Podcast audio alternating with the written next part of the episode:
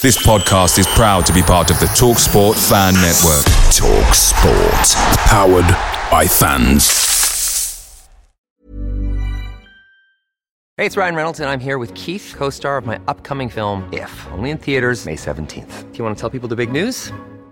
All right, I'll do it. Sign up now and you'll get unlimited for $15 a month in six months of Paramount Plus Essential Plan on us. Mintmobile.com slash switch. Upfront payment of $45 equivalent to $15 per month. Unlimited over 40 gigabytes per month. Face lower speeds. Videos at 480p. Active Mint customers by 531.24 get six months of Paramount Plus Essential Plan. Auto renews after six months. Offer ends May 31st, 2024. Separate Paramount Plus registration required. Terms and conditions apply if rated PG. The TalkSport fan network is proudly supported by McDelivery, bringing you the food you love. McDelivery brings a top-tier lineup of food right to your door. No matter the result, you'll always be winning with McDelivery. So, the only thing left to say is, you win? Order now on the McDonald's app, and you can also get rewards points delivered too, so that ordering today means some tasty rewards for tomorrow. Only via app at participating restaurants. 18 plus. Rewards registration required. Points only on menu items. Delivery fee and terms apply. See mcdonalds.com.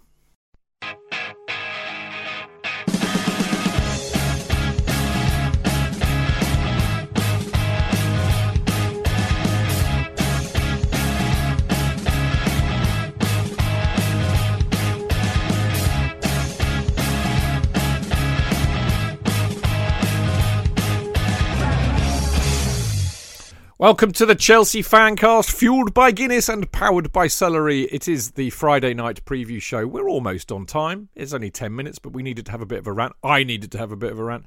It is, of course, Stamford Chidge here, and I am joined by Mr. Jonathan Kydd. Can't get me hat straight. You had a bit of a rant. It wasn't a rant. It was just a lot of sweary invective, really. It's kind of normal behaviour for me, really, to be fair. Yeah, it? yeah, it was. Except it was slightly louder than and more aggressive than usual. I thought you were going to headbutt the microphone, but You know, if I if I've if I've seen a lot of clients this week who are full of repressed anger, you know, what happens is it goes into me. of course it So does. I need to ch- I need to like let it out. You see. Yeah, yeah, yeah, So yeah. Right. go. Good, good, good. Uh, how are you anyway? You're right. Yeah, good. Thank you very much. Yeah, yeah. I've had an interesting week. I've uh, I've um, uh, come to a nice conclusion about what I'm going to be do with. Um, I'm, I'm make, making a film. I'm writing it myself, and I've come to some interesting conclusions. So that's been fun.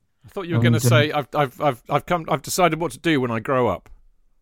I think that's something as well. I ought to come to terms with. Actually, yeah, yeah. Well, when you do, tell me so I can. Yeah, I'm trying to work out what year it'll be. Probably, uh, probably my 75th. Oh, Uh, lovely. but good. Yeah, yeah. So thank you. I've had a nice week. Other than, of course, the Uh, uh, football, which ruined the it all, right? appalling, the appalling idiocy of another away capitulation and performance like complete Gareth's. You know, I just Yeah. uh, Useless God. Gareth. We now have to when we we use the term Gareth to describe them, we have to preface it with or prefix it with useless. useless Gareth's. Okay, Ho- hopeless, you pusillanimous. hopeless Pusillanimous you- wankstains, I believe. I did. That's one indeed. What I called them. We Indeed. laughed. Clayton and I gave it a listen. Actually, oh, I've done it again. Yellow card. Oh, Yellow no! card. I've done it again. Oh, Clayton may not be on the on the show though. I've done a Britney. I've done a It may not. He may not be on the show. You He just might not happen to- be. you just happen to be talking to him. I could be making it all up. But anyway, uh, yeah, I'm w- w- listening to it before we went on air, and uh, I, I, we laughed at that. Actually, both laughed. Thank you. Thank you very much. Yeah. So there you go. Anyway, Um, moving swiftly along. Yeah, we have a guest who may or may not be Clayton. and uh, uh, here's a clue, everybody. Answers on a postcard, please, as to who that would be and to what that theme tune is. It is, of course, yes, you were right first time, Mister. And he's doing a wobbly with his head. He's warming up. He's he's yes, he's doing a lot of calisthenics in order to prepare himself for his entry onto the onto the airwaves. It is, of course, Mr. Clayton Beerman. Hello. Hello. How are you? I am very well. I actually calmed down since Wednesday, but then I read the script for the show and I got angry again. So uh, yeah, I'm sort of uh, I'm getting ready to take my long run up. You're revved up, ready to go.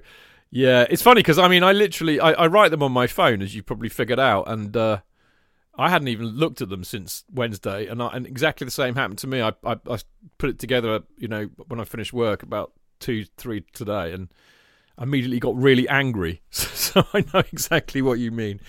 Anyway, uh, as we're going to be talking, yeah, just to let you know, two parter tonight. First part talking about the Liverpool game. Part two previewing the Wolves game. Uh, no, um, actually, this made me chuckle. Um, the the lovely the lovely people at Talksport have put together a Discord group for all of the people that are in there. Talksport fan network. And uh, and I thought actually that's quite handy because these bastards don't usually reply to me when I phone them or email them. So I should be able to get a, a you know a, a, steady stream of uh, of guests for the opposition view. And uh, I, I, managed to message on Discord the lovely Dave. I don't know what the podcast is, but anyway, whatever. Anyway, he's failed miserably to do it because they're all out. He said, mate, it's Friday night, mate. And I, I haven't replied yet, but I'm going to say, well, this is what happens when you have a bunch of old gits doing a podcast on football because none of us have got a social life to be able to go out on a Friday night, so it's all right for us. You youngsters, you youngsters are still going down the pub trying to pull, isn't it? You know, so I can't wait to reply to him later, but there we go. So no opposition view, just the two part tonight um, which is more than enough. I'll tell you what, I, we could do three parts of just a bloody Liverpool game. Anyway, um, as ever, don't forget you can listen to the show live. Live! Every Monday and Friday at half past seven by going to Mixlr, which is Chelsea hyphen uh, hyphen fancast dot mixlr m i x l r dot com, where of course you can join in the chat with all the lovely people there uh, by posting on the live chat page. Uh, you can also, of course, follow us on all the socials at Chelsea Fancast and listen and subscribe uh, on Acast, Spotify, Apple, and all good podcast platforms. Make sure you leave us a beautifully formed Bridget Bardot like five star review. If you don't know who Bridget Bardot is, you're clearly young, but go and Google it, you'll find out. Uh, now, the other thing, uh, Patreon. We do have a Patreon site, which I still really don't understand how they work, like so many things in my life. Uh, but apparently, it means that you contribute uh, a few shekels each month uh, which uh, gets spent in the pub by us lot as a way of saying thank you for doing the Chelsea Fancast. Um, it's lovely, and we do appreciate it. I do appreciate it totally. It's very lovely of you. I love you all equally, whether you do or you don't. That is absolutely a fact. But if you do want to donate, it is patreon.com forward slash Chelsea Fancast. And if you do, I may well eventually, uh, before hell freezes over, send you a Kerry Dixon banner. And uh, of course, you get to join the Discord group that we've been talking about. Um, and if anybody I... wants to donate to me, I'll pass it on to you. Yeah, yeah, that's ten percent, right? And if you want to donate to me, I'll give it to Jonathan, who can then give it to Chidge. So that's five percent yeah. then. Yeah. Okay. Uh, so uh, yeah, the Discord group, which we were talking about a minute ago, um, lovely people, and many of them populate Mixlr as well. And by the way, on the banner front, um, where are we now? We're in February now, aren't we? I've got the week off. Uh, uh, week commencing the 12th of February, if I do not send you these banners that week, i.e., take a trip down to the post office, you have my permission to shoot me. Okay? Um, YouTube. Yes, and I will get round to doing your YouTube uh, thing. Yes. Uh, do I any... have permission to shoot you too? Yes, you do. Anything else you can add to the list of Chidge has been utterly shit for about a year? you might as well have it out now. I'll think of something. Okay, you do that. Oh dearie me. Anyway, right, uh, we're now going to talk about the uh, the wonderful game against the mighty Liverpool of Anfield on Wednesday night. Um, I mean, without going on a full board rant, I'm going to try and start in quite a measured way. He lied. Um, let's talk about. I mean, you know, look, it is a fact, isn't it? Really, that if Conor Gallagher, Conor, Conor Gallagher even gets a Stonewall penalty given by that utter bald prick Tierney after five minutes, it is a different game because we're one up. And I think you can equally say that had we um, been given the penalty in the second half, uh, again, it would have been 3 2 and it would have given us a chance of getting back into the game. In fact, I actually wrote in my notes, as these boys will know, you know, we need to do anything to get back in the game. But had we got back in the game, you never know. But of course, they weren't given, even though they were Stonewall. And there are people yet to be discovered on the Amazon rainforest, other than the American commentators and pundits at, at, at, ESPN, who think that, that they were both Stonewall penalties. Fucking Rio Ferdinand did, Joe Cole did, everywhere you look, people were saying. I mean, John Cross from the Mirror thought they were. Everybody thought they were stonewall penalties, apart from fucking Paul Tierney, J.K. No, not only him, VAR as well. Oh well, yes, think- that, that goes without his- saying. He's, he's he's very much in the Taylor mold, and his influence because he's a one of the senior refs. If he says something isn't a foul, VAR will go with it because that's the status. That's his status. Unfortunately, that's what we're dealing with because he was about three feet away from it, and he did that thing of waggling his hands around as as if to say, "Yeah." No, in fact, his his, his was much smaller. Chidge is doing an enormous gesture as if he's conducting a a huge orchestra. I'd like to conduct my fucking boot on his head, actually. Yes, yes, but uh, but I, I I do agree with you completely that it, obviously both of them were both penalties. So I mean, um, one can only despair. And I think there was a penalty last night that was very similar. That in fact the, the the problem is, is I have to refer a lot to the press conference because um, a lot of these things have been discussed in the press conference because um, uh, I presume I have a moment when I'm going to be doing my press conference. But Well, I'm, uh, I'm if gonna- you'd read the running order, you would know this. did I know? I know. I, but I, I wondered occasionally because you do move it around, or you do. that is true. you That is true. is a, yes. a press conference, and there isn't actually a press conference. Well, I like to keep you on your toes, mate. You know that. Well, I, I clearly kept very on my toes. Um, but um, um, Poch made that a, complete excuse in the press conference. He didn't care uh, that the team were, were were terrible. He didn't. He wouldn't admit it. He said no. That it's all down to the referee's decisions. The game would have been completely different. And he put. He said that uh, two days after looking at it, he's now even more. He now has a feeling in his gut of annoyance that neither was given. And I, I'm I'm inclined to agree with with everything you said at the beginning. The game would have been completely different, particularly the second one when Nkunku, who's clearly a class act. Yeah. Let's let's be absolutely honest about this. He clearly is a. The fact he got that goal was fabulous with nothing out of nothing. Um, so hit, but, hit it um, early, J.K. Hey, hey, who'd have who'd have thunk it? Who's eh? the thunk it? I, I, I couldn't believe that would actually happen. Yeah, bloody hell. Um, and um, uh, and yeah, if uh, if we got that goal, we'd have been right on top of them again. And I think I think it would have been. Well, I think we'd have scored again. And so, uh, well, because that normally happens in the kind of momentum of games. But um, you know, I speak as someone who's been watching since uh, nineteen. so um, consequently, I am not. Uh, I'm, I'm. Well, everything does it. All it does is confirm one's prejudices against uh, referees and Tierney in particular, who I think shaved his head in order to be um, in very sympathetic with. Well, he's, with he, he he has to be a member of the the Gareth uh, the, the the bald Gareth referee club. Well, I think yeah, because he he's he's clearly got hair. He All the worst hair pre- ones are bald. You noticed previously. that. All the Yeah. worst No, ones but are he's bald. not. He, he's deliberately had his haircut that short. If you look, Yeah. he really has. He's not. He's got. You know, he's got enough. I speak as somebody with bald. You know, with with male pattern baldness. You know, and uh, I I I find that um, What does patent mean? It's shiny.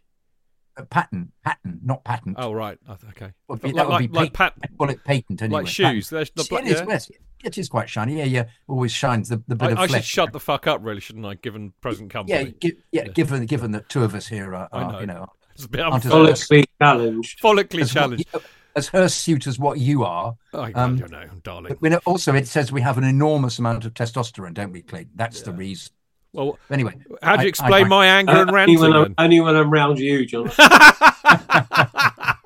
Clayton, um, one of the thoughts I have about uh, uh, the match regarding the referees, because I like to wear a tinfoil hat frequently.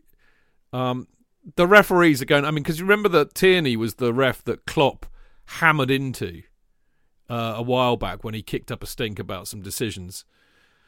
Didn't want Tierney to referee Liverpool again.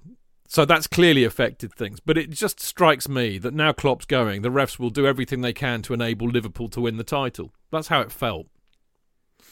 I don't. I, I, well, we can look at the two penalties, and they were two penalties. Uh, had the situations been reversed, both would have been given. Um, I think that Tierney gave us nothing all night. I mean, Caicedo's a bell end for complaining, but that was never a free kick. He won the ball. No, he we- won the ball. Yeah. He, we got absolutely nothing No. all game. I mean, literally, we did not get a decision. Um, we were crap, but if you go one nil up, there's a different dynamic. Yeah, exactly. You know, if you're winning, if you're cruising, you're three nil up, and then a team scores two goals in five minutes. It's a completely different game. Completely different mentally. I said I said on So- the Discord I said on the Discord group that you know no plan survives a punch in the face, and effectively that's what it was. Yeah, and, and I mean, you know, we all know our deficiencies, and we're obviously going to go into them in in some minute detail. Um, but the fact is that, you know, we're a mid-table team. We went to top of the league. You know, arguably playing the best football at the moment. And when you are in that situation, not only do you have to play well, but you also have to play on an even playing field, Yeah. which we weren't. Definitely. And you, there's no, you can't guess what may have happened. I mean, you know, we were outplayed and, and we deserved to lose. However, you can't actually make uh, a, a complete judgment in the way it's been dealt with. Uh, it, it is absolutely horrendously corrupt. It's ridiculous because there's ineptitude and there's corruption and the, and this you can't there, there cannot be any other explanation there was a there was a penalty i mean i know that tottenham um, when liverpool played tottenham they got sawn off on a var decision because the fourth official was making a pot noodle and you know just just lost the plot Having a wank Um, is that is that is that an, an alternative to having a wank? Is that? I I've got absolutely no idea. I've I've sort of not tried to compare the two two exercises. Um, but I've lost my thread now. I'm complete. But I mean, you know, you you just you just look at the the penalty that that Taylor gave Jota, Yeah. where he fell over 25 minutes after he'd been, you know, had been not clipped. It is just not an even playing field. It really isn't. I mean, I know that we've got a couple of decisions, but that that was just that was just bent. I was intrigued by the match of the day when one of the, the pundits said, "Oh well, he'd lost the ball. He, he- he wasn't going to get the ball. He'd lost the ball." As if somehow that was uh, reason Who, enough. who was this? a penalty. Nkunku or Gallagher? This was the Gallagher one. This was the he, he'd, he said Well, he he said- lost the ball because over the somebody ball. bumped into him. Well, well, no, but but also it doesn't matter. You know what I mean? It, it, it's not. Yeah. If you get fouled in the penalty area, you're fouled. If you're knocked over, it doesn't matter that the ball's No, a no, few it, yards- no, it's no, no. They're right, J.K. Because basically, what you what you do, just go and punch somebody randomly in the penalty box. But it's all right because they haven't got the ball. Exactly, exactly. You're right. I'm completely wrong. Absolutely right. Of course. Just ask Mickey Thomas. Yeah, yeah, that's true. That's That wasn't in the penalty area. That's No. true. No, It's it's also a completely different era, Chid, where you yeah. could Well, that was allowed, wasn't it? In fact, it was you could punch people without positively- yeah. whatsoever. positively Yeah. Part of the game. encouraged, coached. Law, law 26, Yeah. punching people after they've fouled you energetically is absolutely yeah, permitted. and and coached, co- well coached in, in, in that strategy. Um, Very well. I mean, you know, Clayton makes a good point, J.K. Uh, as do you in the uh, pusillanimous wank stain of a fan bite. Um, it's it wasn't. I just couldn't resist saying that again because it was a brilliant line. But we were, you know, we were basically awful. We were outclassed, outthought, and outfought. Didn't help that we, they were playing twelve men, but we were. Um, we didn't really compete at all in the match for more than about fifteen minutes, and even then, when we did, we missed the chances as per usual. Um, Well, Mudryk, Mudryk missed that one at the very beginning of the Fuck. half. Can I write what I, I, I at the- times like these? Because actually, you know, I mean, I know your fan bites are, are, are, are works of genius, but sometimes when I read the because I write the notes as live, you know, I write them as I'm watching the match when I'm at home and live, and when I when I read them back, they sometimes they do make me chuckle. What did I say about? there we go. I can't actually say this, but um, I, I can't actually say this because it's the C word, which actually tends to populate my notes quite a lot, funnily enough. But Tierney the books C it. word is, it expresses it perfectly, unfortunately. But this is beautifully put. This is beautifully written, even if I do say my say so myself. Tierney books Enzo for a foul, harsh, and then Chile for diving, also harsh. Tierney is being a bit of a Gareth, which I just thought kind of something. Anyway, the Mudryk thing, that's what we're looking for. It was second half, wasn't it? Beginning of the second half. Oh, here we go. Here we go. Noni, Gallagher, Chilwell off, Mudryk and Nkunku and Gusto on. Hmm. Great ball, Moises. Sterling fucks it up. Great cross, Gusto. Mudryk fucks it up. Absolute dog shit. I mean, that's it, isn't it? Really? I mean, I mean, that's considering once again he is the fastest man in the universe, the fact that he once he got Possibly to it, the the, fact that he thickest man in the back, universe, he anyway. leant back. He is. It's, it's a no football brain in the, in the slightest. No, no brain. Um, uh, what did I want to say? I was going to say well, something. Mudryk, else. Mudryk missed. I mean, you know, they were missing chances left, right, and centre. I mean, I, I, there's this thing about Sterling, right? You know, I, I'm curious to hear what you, you think about Sterling. I mean, I, I I found this off Twitter. Uh, CFC Johnny B, I believe, lovely CFC Johnny B. Um, and I just put Sterling gives the ball away frequently. To be fair, most of them give the ball away frequently. But apparently, Sterling loses possession 15 times per Premier League game on average. That's Yes. three clear of the next line in line Cole Palmer, Gallagher, and Mudryk, who both average nine per game. So I thought Sterling was poor again in a game where Yeah. you need your big players to turn up. Fuck's sake, he used to play for them. You would have thought he'd have some axe to grind. Palmer couldn't get in the game. Palmer couldn't get in the game because he's playing in the false nine because fucking Pochettino wouldn't pick a striker. Now we know why. More of that later. Madueke was like a rabbit in the headlights. The midfield Oh. got bullied, and the defence were culpable in the extreme. So all in all, it's a bit of a shit show all round, I'd say. I- think though, I, actually in my fan bite I said that where has the pressing gone that we did under Tuchel, and somebody um, attacked my fan bite and said Tuchel never pressed, and I I, I lost the the uh, the tweet because I was going to hang on. How- What? What? What? What? Tuchel never pressed. Yes, this guy said. Is he Yeah. fucking blind or just stupid? I know? I know, I know. I was going. That's why I wanted to respond to say that's how we won the Champions League because they pushed everybody off to the touchline. That's how we beat Real Madrid because everybody pressed. And what what Liverpool did wonderfully is they had four man every time, four men every time we got the ball. Every single time there were four men, and we could not deal with it at all. And that's it's one of the basic tenets, appears to me, of of modern football is is what Barcelona started by doing. You get the ball back within 15 seconds. It's it's what um it's what Pep does. You just that once you see where the ball's going, you descend, you get the ball back. You're in control of the situation. Get the ball back as soon as possible. They're playing that way. We have no idea how to cope with it, and we don't do it at all. So I, I'm absolutely bemused about what is happening in this team. We haven't got even the ability that even Bournemouth have got. You mentioned Bournemouth. Bournemouth are pressing excellently now. That's why they're winning. Uh, All right, it requires, I don't know, what does it require? An, an enormous amount of energy. Yes, they have to have periods where they don't do it as much and they they don't press up to, they don't, all of them don't press. They move back, press from the halfway line, just the forwards press. They give themselves moments to breathe. But by then, they're two or three up. It's what we used to do. So this bollocks of this bloke saying Tuchel never pressed. What, how did we win the Champions League? We won it because that's what what what, what we did. It's beyond idiotic. wonderfully accordingly around it. So at the moment, we cannot deal with any. United pressed us in the Old Trafford game. We could, the difference was was we managed to get the ball out from defence because they're not they didn't play as well as um as um uh, what what the team we played last Liverpool. night. I. Well, yeah, as Liverpool played. Um, it- yeah, yeah. Sorry, I've driven it out. Who am my, I? My head's. Who am I? What am I doing? Who are you? I don't know. remember I've Clayton, no but not idea. you. I've got no idea. Why do I remember Clayton and not you? Who would you want? Who do you want me to be? I don't know. Could you be um, Marco? No, I can't do a Marco impersonation. Actually, Okay, but yeah, yeah. So, I'll so work on it.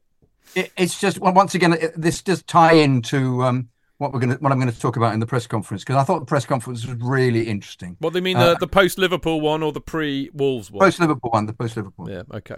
Um, that I haven't scripted, so you, you knock yourself out, as they say. I mean, look, we could sit here, and we probably will, if the truth to be told, moaning and moaning and moaning and moaning and moaning and moaning, Clayton. Um, but I, I, I, I do feel that we, we, to be fair, we should mention, and it's actually perfect because we got you on the show because we know what a, what a, a goalie expert you are. But there were there were two bright spots in the game for me. Uh, one was was Petrovic. Um, the other was N- Nkunku's goal. But the, let, us talk about Petrovic. Mean, again, again, I refer to my notes, um, which you know, I mean, I know I'm prone to a bit of hyperbole. Um, great save, Petrovic, check like. That was the one he pushed round the post uh, to the left, shot to the his left. I, I just thought he was exceptional. Actually, I really, I'm so warming to this guy. He looks like a proper fucking goalkeeper. I mean, everybody says, "Oh, yeah, he's really young," you know, and we all know that goalies do tend to mature. But Cech was really young when we brought him from Rennes. You know, he Yeah. was about the same kind of age. Uh, Thibaut was the same kind of age. Why can't he be this good? I don't see why not. Well, he is. He is very good. Um, if I have one criticism, is he doesn't seem to command his area as much as Sanchez does. Um, but I would say his all-round game at the moment is better than anything we saw from Sanchez, and I think the whole playing out from the back, he's superb. But he basically does his main job very well, and and the defence look comfortable with him. Yeah. Uh, it's a shame the defence aren't comfortable. Um, yeah, no, he's he's a he's a real bright spark. I think the last time I was on, I you know, I made mention of the fact that there have been some successes in our in our purchasing, uh, and he's one of them. Gusto's another. Um, you know, our scattergun approach of buying everybody is is not really paid off, but you know, you've got to eventually get a couple right, and they have. And and whoever scouted and and bought him, um, hats off to them. Yeah, I mean, he was good. I mean, let- let's face it, we should have been five down at half time. Um, he made two absolute worldies, and they missed a penalty. And you know, the the the whole thing is just is is just inexplicable. I mean, as much as I am not impressed with our manager, I I don't know what he can do with what he's got. Um, I do actually wonder whether he could do slightly better because, I, as I said when we were talking before the show started, there are certain teams in in the league who haven't got as good a players as we've got, um, who are better organised than us, who show more fight than us, who show more passion. I think I think the, the the worst thing. I mean, we we everybody keeps telling me we're a young team, we're a young team, and yes, we are, and I, there's no getting away from it. That you know that there's such a a lack of experience in that side, and you have to look and uh, sort of it starts with the owners. The owners appointed the the recruiters.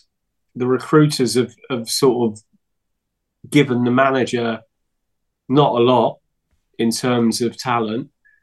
Um, and and that team is is crying out for experience. I mean, unfortunately, the only experienced players on the pitch at the moment um, aren't performing very well. I mean, Thiago just looks like he's not. I wouldn't say he's given up. I'd, ne- I'd never say that. He, he's a class act, but he looks all at sea, and I, I think it's perhaps because he's being partnered with one disaster after another. Um, that's no pun intended.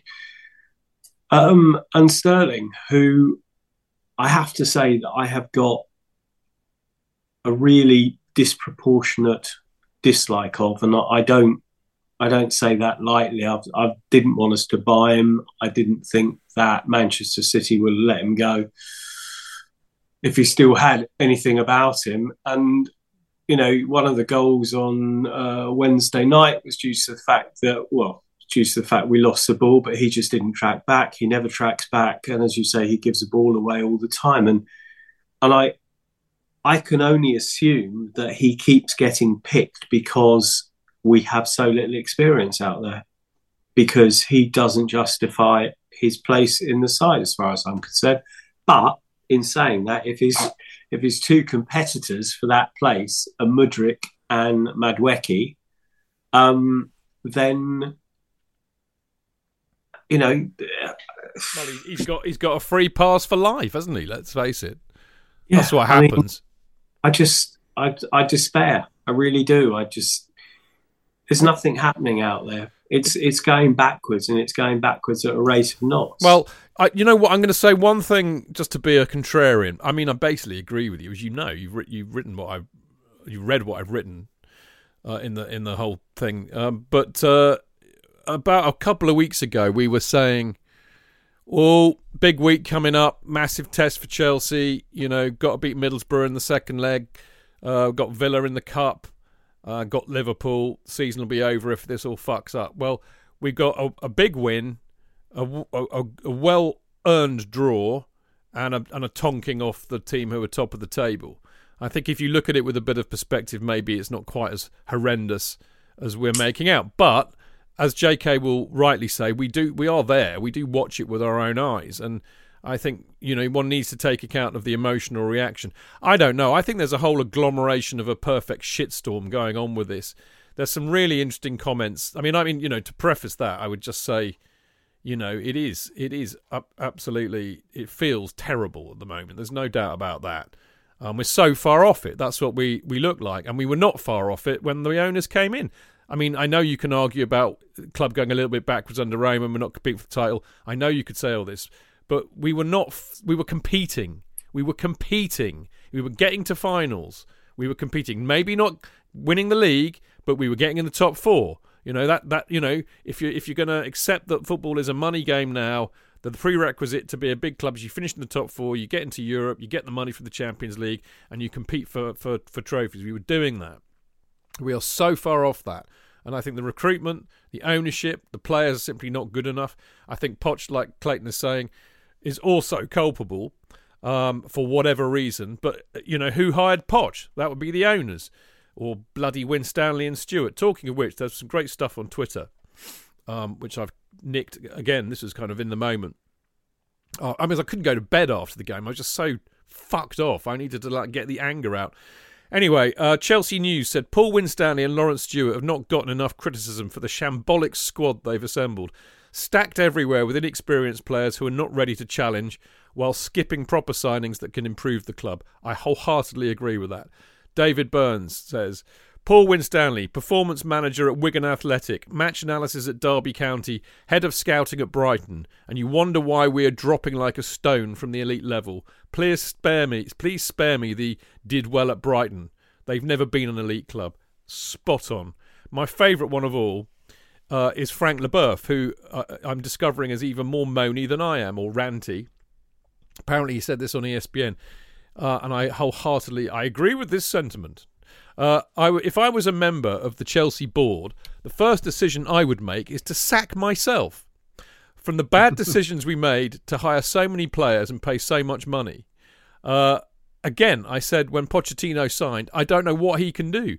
They have put a gangrene inside of the club. Totally agree, Frank. Um, what do you think, J.K.? Hmm. Hmm. Um, once again, I have to cross-reference to the uh, to the press conference, which I don't know whether.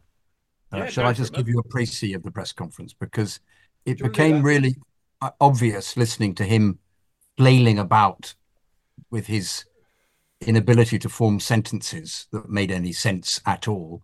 Um, but you could just take the odd nugget out of it. He thinks he's got a, a three-year job because he mentioned it. He said he didn't see what the problem was with being beaten by Liverpool because um, uh, when uh, Liverpool, when Klopp first came in, um, they they didn't beat.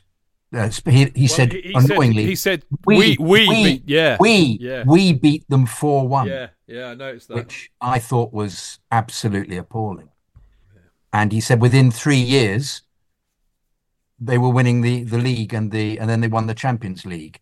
And I got the impression from his smirking, not as in I would have said to him, it's no smirking, thanks very much. Um, a smirking. No, this is a no smirking centre. No smirking zone, exactly. No, no smirking presser. The I, would have.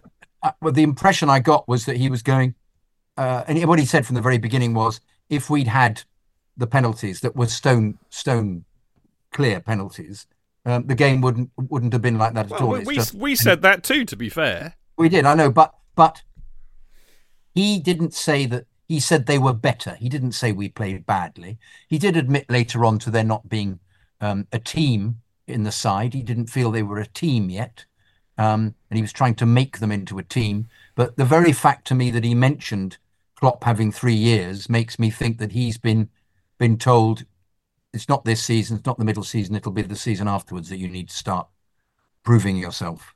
Um, he's only got a two-year contract, Jonathan. Okay, it'll be two years within two years then. But still, that was the. I, I felt he was resting back on that. Um, but you um, know, I'm sorry to interrupt you, but I, I hmm. want to pick up on on that that that we comment about Tottenham. Yeah, and it's one of one of my concerns is the fact that even after we got to Wembley, he didn't come out on the pitch and go towards the fans. He there there has been I don't know what it is, and I don't know whether he thinks that the fans don't like him because of his previous employment. But there has been absolutely no bonding with the fans whatsoever, and and it's not a question of the fans don't like him. I think the fans are completely and utterly ambivalent towards him. I don't think, you know, when, we basically got Potter in, I think people were willing to give Potter a chance at the beginning. Um, there was animosity because obviously he replaced the beloved Tommy T. Um, obviously, Frank had his bond with the fans. Um, this guy has done nothing to to to build up any sort of relationship with the supporters. There's, there's, that you know, I can't remember. There was another game at home.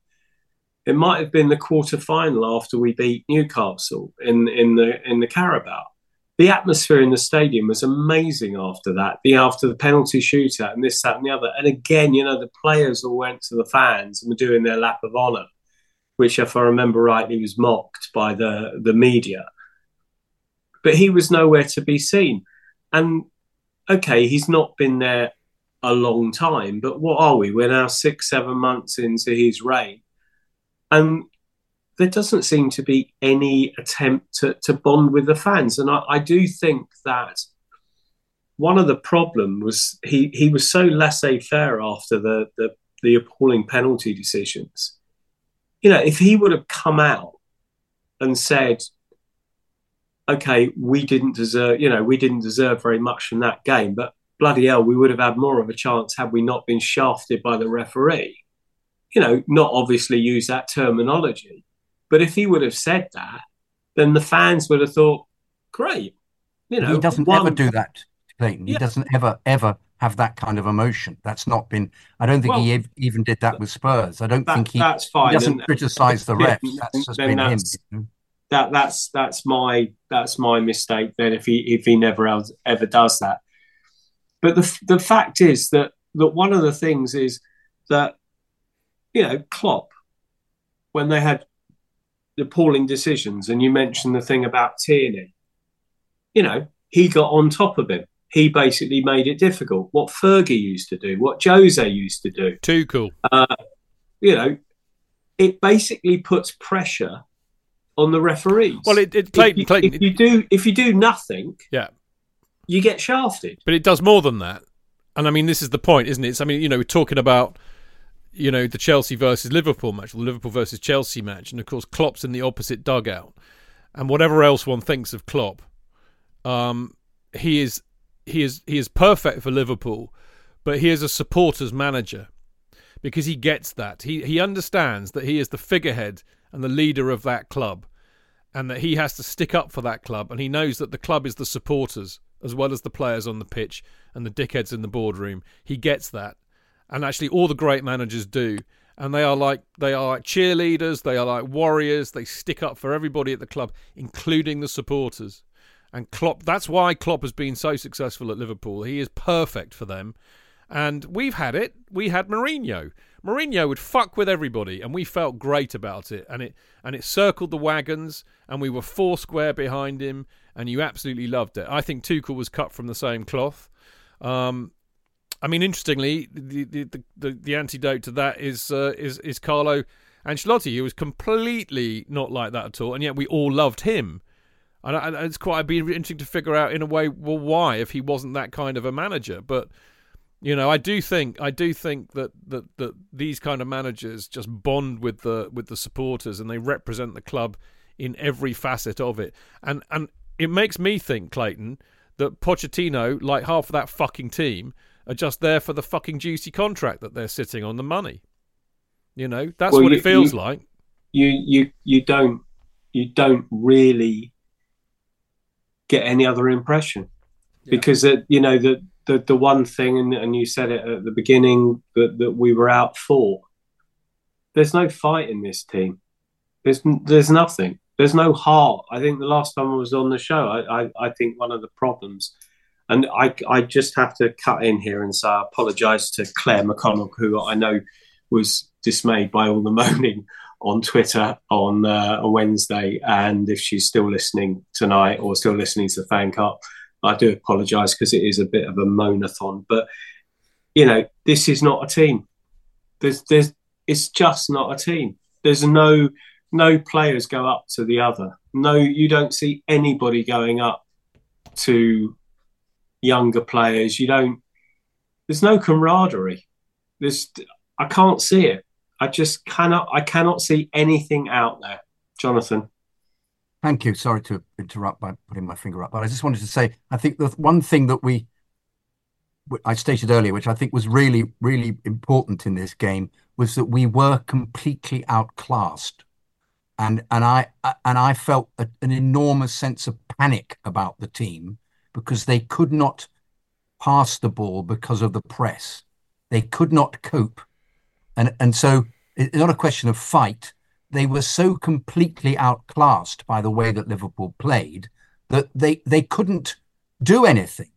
So it almost becomes what's the use of attempting to do anything when everything we do, they get the ball from us. And, But- I, and but- I, you know, yeah, say say what say what you're going to say. Yeah, No, I, I- I was say, to do with okay, fight. I don't You- think you're 100 percent correct. You're hundred percent correct.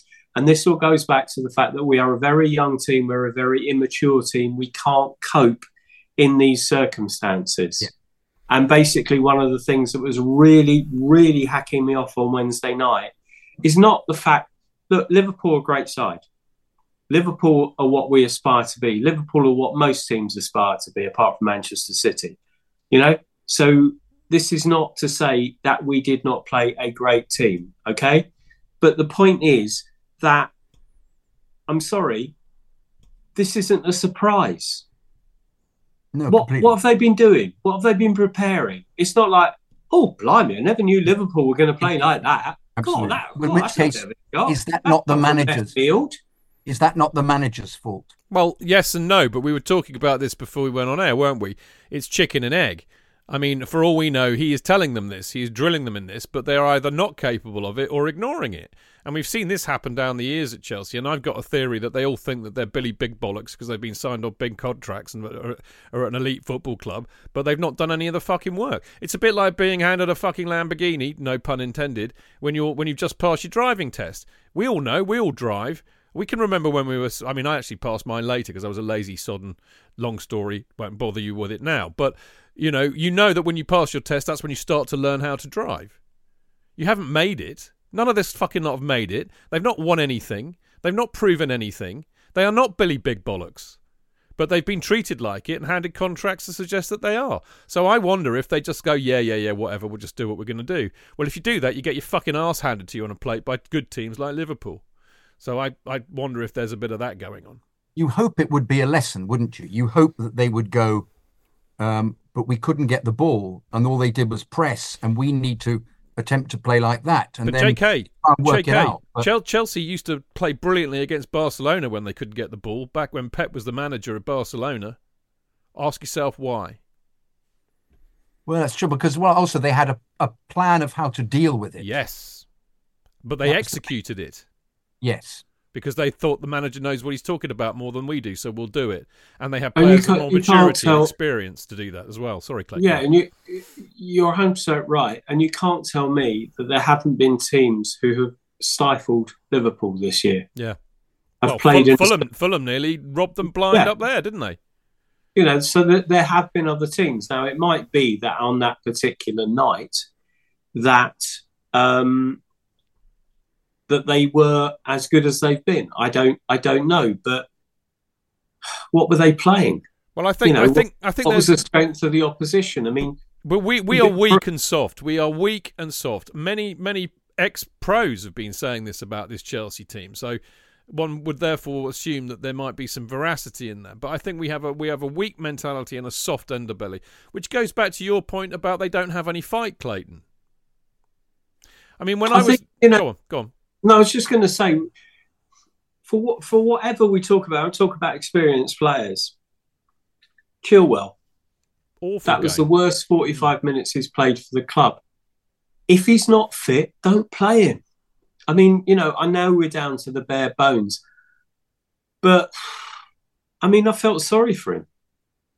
I really did. He he was everything he did was bad, and I, as I say, we are not doing the basics. I don't, you know, I'm not out there. I've got no idea what it's like to play against that Liverpool team. I would imagine just, um, you know, just really, really difficult. But the fact is that we couldn't do the basics, the the bare minimum. You know, of fight for the ball, of tackles. Was it? Um, I can't remember which what I listened to, but the statistics about the fact. I think this Jason Cundy said this that we basically Liverpool won 18 50-50 challenges. We won seven, Mm, and it's does it all. look, you know, it's uh, like I've said before. If you take any of our young players and you slot them into Mourinho's side or the Ancelotti side or the Tuchel side, it's like the the guy that played the Bradley that you Bradleyed up so perfectly in your Bradley uh, Cooper. earlier fan cast this week. Um, he came into a settled side. Yeah. Everybody knows what they're doing. Scored a great And goal. okay, he, he, he did play particularly well because obviously there was nobody in front of him. But he came in. If was you put him in our team, he'd struggle. Yeah, absolutely. No, it's a really good point. It's listen, boys. I mean, um, as I said, well, I know we, we could do a three hour just on this um, because we're a bit steamed up about it.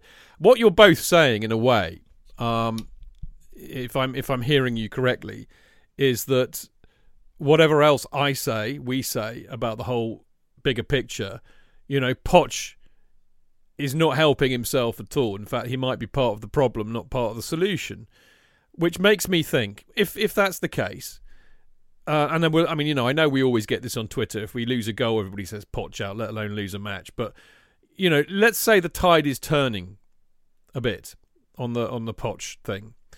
So my my worry is if you can if you if you extrapolate out, you know, the situations we might have a manager who's not going to do it at this club, and you extrapolate that out to what's going on in the wider area of the club, which is, I think, the bigger problem. You know, they have turned. I mean, you know, this lot here, right? Three years, three years ago, right? Three years. I'm sounding like Tony Glover now, right? Right. Uh, three years ago, we won the Champions League. Two years ago, we went toe to toe with fucking Liverpool in two cup finals. Look where we are now. Utterly fucked. I mean, even more so because of the money that they've spent and the contracts they've signed, which means, you know, all in all, I don't think we can address a lot of the. I mean, where you know, you could argue we need to spend at least as much again to try and buy some decent players or some oven ready players, as a certain fat blonde bloke might say. But you know, we might not be able to do that. We are in a mess because of these decisions. So if if we got rid of Poch, you know, we are now. um, I mean, Cundy said this too. He said we we look like a mid-table side playing the side that are top of the league. He, they've turned us from an elite club into a mid-table side. Who the fuck of any merit as a manager is going to come to Chelsea? We we are not going to get elite managers. We're not going to get the Tuchels, the Mourinho's, the Ancelottis of this world, or whoever their equivalents are now. They aren't going to come anywhere near us. So who are we going to get? I'll tell you who we're going to get. We're going to get young upcoming English managers, you know, like Steve Cooper's of this world, or we're going to get unknown European managers, which is a wild punt. Sometimes it can work. I mean, love him or hate him, Brighton did really well nabbing De Zerbi, who's proven to be very good. But we're going to get the kind of play, uh, managers like Spirito De Santo, people like that. That's where we are now, thanks to these fucking clowns that have taken over our football club and fucked it royally. May I read this um this uh, mail, this um statement. Would that be okay? Because it talks about the club. It would allow me to breathe and calm down for a second, so I approve. It's from Jeremy. He's a friend of mine, mate Tim, who I go to the away games with, uh, and he's uh, he's been I've living met, I've and met working. Tim. You have, I have. uh, you have, and he's been living and working in America, in New York, for the last uh, forty years. This guy.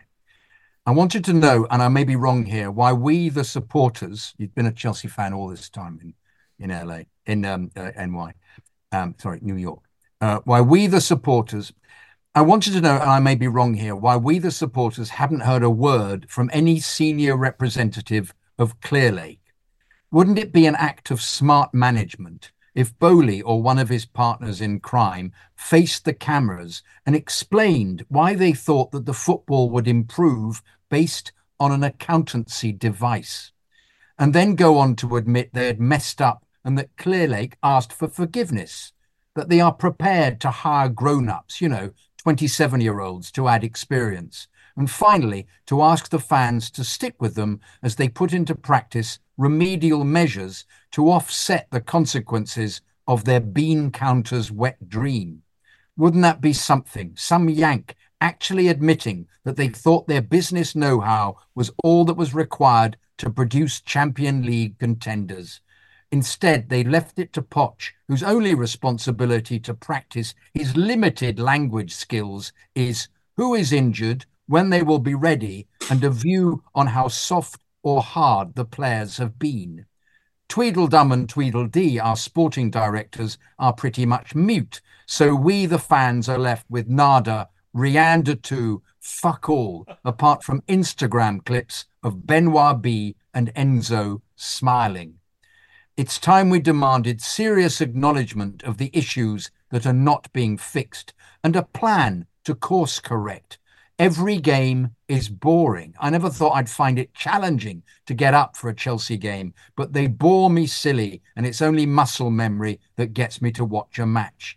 I have no clue if the cavalry will arrive, but at the moment, every player not in goal has either got worse or stayed about the same.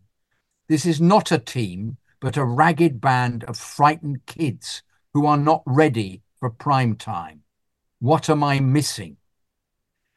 And uh, and the response from a friend of mine, Keith Bushnell, who I have to say gets the the award for the most slightly mad but wonderful Chelsea fan, in that he went to Alicante, I think it was, for a holiday, and then came back for the day to watch the Villa game, which is, and he actually said, it's like going to Europe, but the other way round, he said.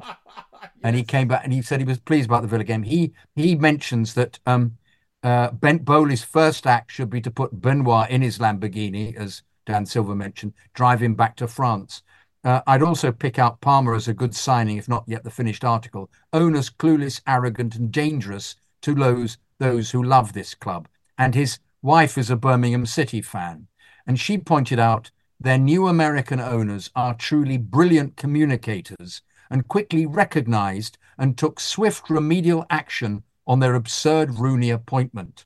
As a result, the fans feel involved on the journey and are 100% behind the owners, the manager, and the team. So I just thought that was Very, interesting very from somebody who has knowledge of American business. Well, it goes back to that wonderful uh, um, uh, email that uh, um, I've got. I'm having a brain fart, but you know the one I mean. CFC Yes. rally, yeah. Yes. Um, on, on the uh, as I've called it in my in my running order, the X-rated view. See what I've done there. Uh, this is this is by Neil True Chels uh, at Neil True. Our support at Anfield has always been magnificent. There's no passion or connection with players and fans anymore. There was no noise, no passion from our fans. They're losing hope. This is only going one way. There's going to be a reaction against the owners soon, and I think we we are we are getting it's brewing, isn't it? It's definitely brewing. I mean, we've been bitching about it the from the beginning, but that's my that is my way. But there is definitely something is brewing at the moment. Do you feel it? Well, I, I think that whilst we still do okay at home, um, uh, I don't think it's going to happen because it confuses us that they actually play, seem to play competently at Stamford Bridge, or at least put in a different kind of effort. And it is Wolves who we should really beat. um, based on previous home performances, the three wins we had before the Liverpool game, for example. But um, uh, I reckon if we if we string another row of losses together, which is immensely likely given we've got to play City coming up, I think it will definitely be taken out on the uh, on the owners. I think uh, mm. I think the odd sign will begin to be un, unveiled, the odd sheet with um, uh, disappointment with the owners will be daubed upon it in some way. Well, yeah, we'll see. I mean, I'm done with it. I mean, as I said uh, on on Twitter, you know, I don't say much on Twitter, but occasionally I come up with a rather bon mot. But I said Chelsea Chelsea Football Club, a clear lake and obvious error. Uh, and they, yeah, it got a lot of love on Twitter. Um, I mean, you know, I just can't believe that they've destroyed the Chelsea Football Club that we know within two years. I, I actually think that Clearlake are arguably the worst thing that's ever happened to this football club. I shit you not. I really do.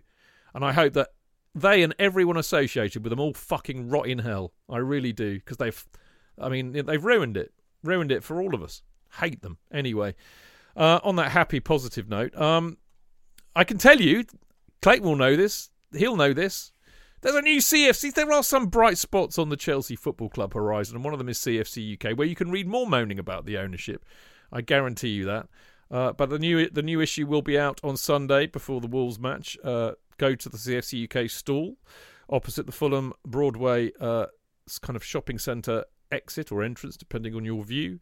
Uh, and it is only a pound. Uh, if you can't get it at a match, because obviously I know you know not everybody can, you can subscribe to CFC UK by emailing fanzine at cfcuk.net uh, and you pay 20 quid in the UK for a year's subscription, 45 quid in Europe, 60 quid in uh, the rest of the world. You can also get it digitally. You get a, a PDF emailed to you. Uh, six quid for a year's subscription or a pound each, and you can pay all of that via PayPal. Um, I won't bore you with the details because I know JK wants to come in and I want to talk to Clayton about CFC UK. But get yourself a Chelsea Pitch Owners share. It's a very good time to do so. You know why. 110 quid for an electronic one, up to about 175 quid for a framed signed one by a player. JK. Can I just, um, um, when we come back, just give you a brief resume of the other aspects of the of the uh, of the press conference, particularly the injuries? Can I do that when we when we finish this part? Why don't you do it next part? That's what I meant. When we, oh, yeah, uh, yeah. meant yeah, yeah, yeah, yeah, yeah, Well, you can do you can do your two two two presses for the price of one, J.K. It's a bargain, isn't it? Clayton, what um, well, I can't even remember what I wrote about uh, in CFC UK. What what's yours on this month?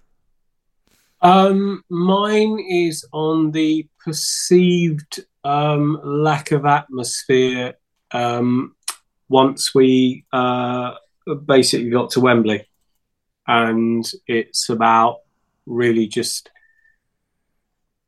about the fact that once you get to one final and you get them to them consistently, the excitement's always going to be devalued. But the elephant in the room is the fact that we've lost our far, last five finals at Wembley, uh, which may have something to do with the lack of excitement and the potential. I mean, that's nothing compared to had we um, got to the final after Wednesday.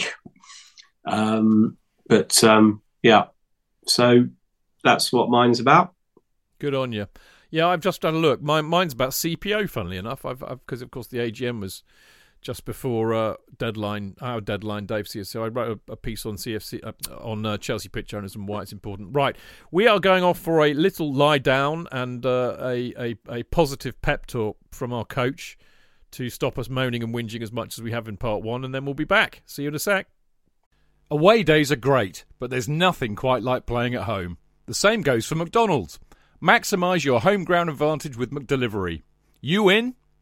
Order now on the McDonald's app. At participating restaurants, 18 plus, serving times, delivery fee and terms apply. See mcdonalds.com. Cheech. JK. In all the years you've been following Chelsea, you hardly ever miss a match, home or away. But how would you feel if you couldn't be there and it's not on TV? Oh, Chidge, I'd be bereft, inconsolable. The thought of missing my beloved Blue Boys live. it's all too much. I know, JK, I know. It's all a bit too much, isn't it? Yes. Well, panic not. NordVPN have come to the rescue. they have. Yep, NordVPN allows us to watch any match, even if it's not on live TV here. They do. Yeah, they do. With just one click, they switch your virtual location to a country which is showing the match, and they act as your cyber bodyguard whilst online, protecting your personal data and sensitive info like card details and passwords. Oh wow, great. Uh, but yeah, I bet that'll cost me a fortune. Actually, JK, it's only the price of a cup of coffee per month, and you can use your account across six devices. It's a bargain, JK, and best of all, no more tears for you. Oh, thank you, thank you, NordVPN. I'm so happy. I could cry. Where do I sign up, Chidge? Well, to get the best discount off your NordVPN plan, go to nordvpn.com forward slash Chelsea Fancast. There's no risk with Nord's 30 day money back guarantee, and you'll help support the Chelsea Fancast. The link is in the podcast episode description box.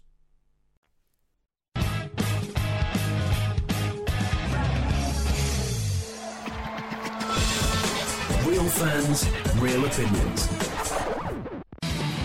I'm Jason Cundy, and you're listening to the Chelsea Football Fancast. Proper Chelsea. Footballfancast.com.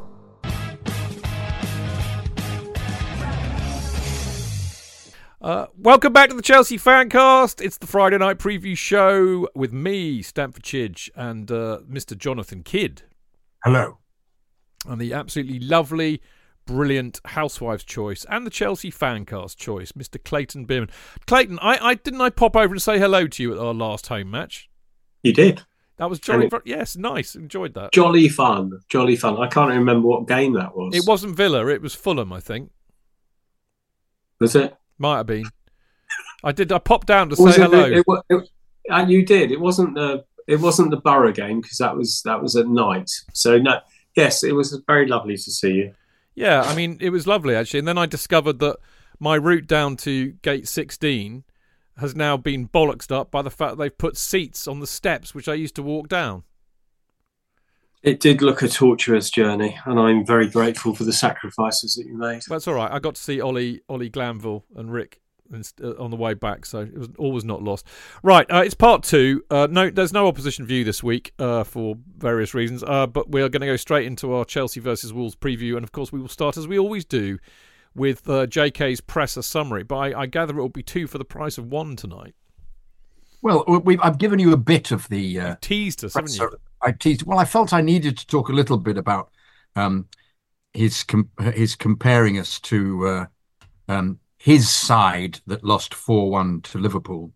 Um, uh, Beat. no, sorry, who he beat. I do apologise. He beat four one um, because um, uh, uh, i.e. seeing that we're a we're a, a side in progress. But I just wanted to go through some of the things that he says. He has problems with the word split because he keeps using it in sentences that make no sense at all. He did actually use the word polemics as well. I was taken aback.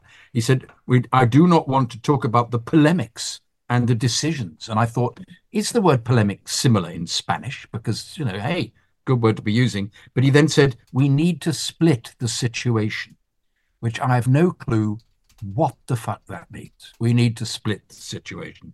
Um, the performance wasn't good enough, and it's uh, uh, I have to be critical to analyze the thing, be realistic that we were not good enough. But what can I say now after two days? That normal decision happened. That normal decision happened. That once again, I don't.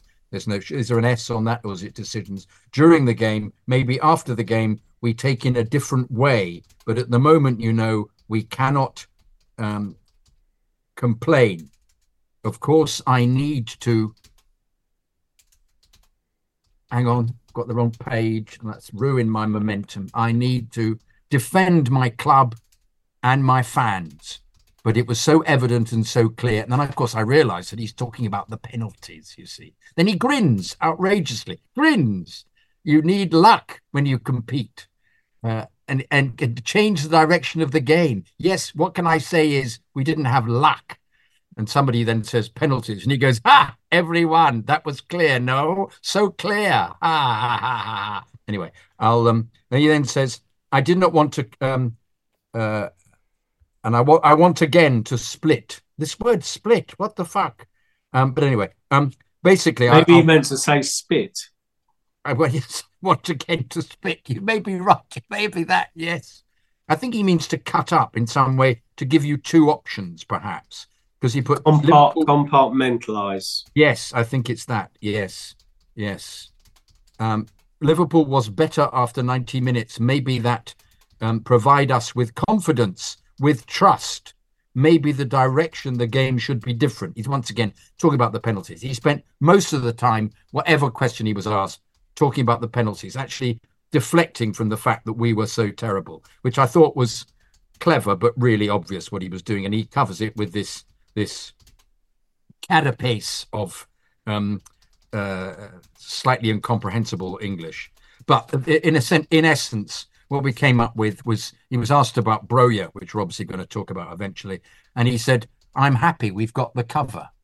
And he then proceeded to say that Nkunku would only be playing 45 minutes uh, because he, he only had 45 minutes to, to last. The, uh, he only had four, 45 minutes in him because they had to worry about him because they tried to do that thing of getting him to train a bit more after the game at Liverpool and they get him to warm down and he couldn't do it, which made me worry that he's got injured again because he said he's not going to play the whole 45 minutes against Wolves on Sunday. So asked about Jackson. Would Jackson be back straight in? And he said, yes, we have the cover. We have the cover for Broja. We have Jackson Nkunku and Washington. We have three players. Washington. He came on the other day, didn't he, in one of the games and just didn't touch the ball at all. Um, Jackson, as we know, is uh, um, uh, has the brain of a pea. And um, unfortunately, um, uh, I'm not enthused by the fact that that he will be one of the the choices for striker. But it appears he's not even sure he'll, whether he'll be fit for Sunday. He says, no, we have to assess him tomorrow. So he's assessing Nkunku, who may not play be on the squad at all, but he thinks maybe on the pitch for 45 minutes. And Jackson, who he's going to get to tra- assess tomorrow, similarly may not play 45 minutes. So who is going to play if it's not Washington? Aha! It will, of course, be Palmer. But then he was asked about Palmer, um, and, and somebody said, Will he be playing out and out striker? And he said, He does not play out and out striker. He plays midfield. So he didn't answer the question at all. So it appears we may be playing against Wolves without a, with anybody up front at all, um, which is you know what we have done a couple of times before. It just means that Palmer is vaguely central, then goes out to the right wing, then comes back into the middle and plays a lot better when he's playing midfield, but gets lost for part of the game. And it may mean that Sterling wanders about as he has done a few times, wanders up front and uh, um, gets the ball pumped very high up in the air to him, and he fails to control it or go anywhere near it because he is four foot two. So essentially, um, uh, it was a bit shit. What he was saying was that they have cover, but no, they don't actually have cover at all.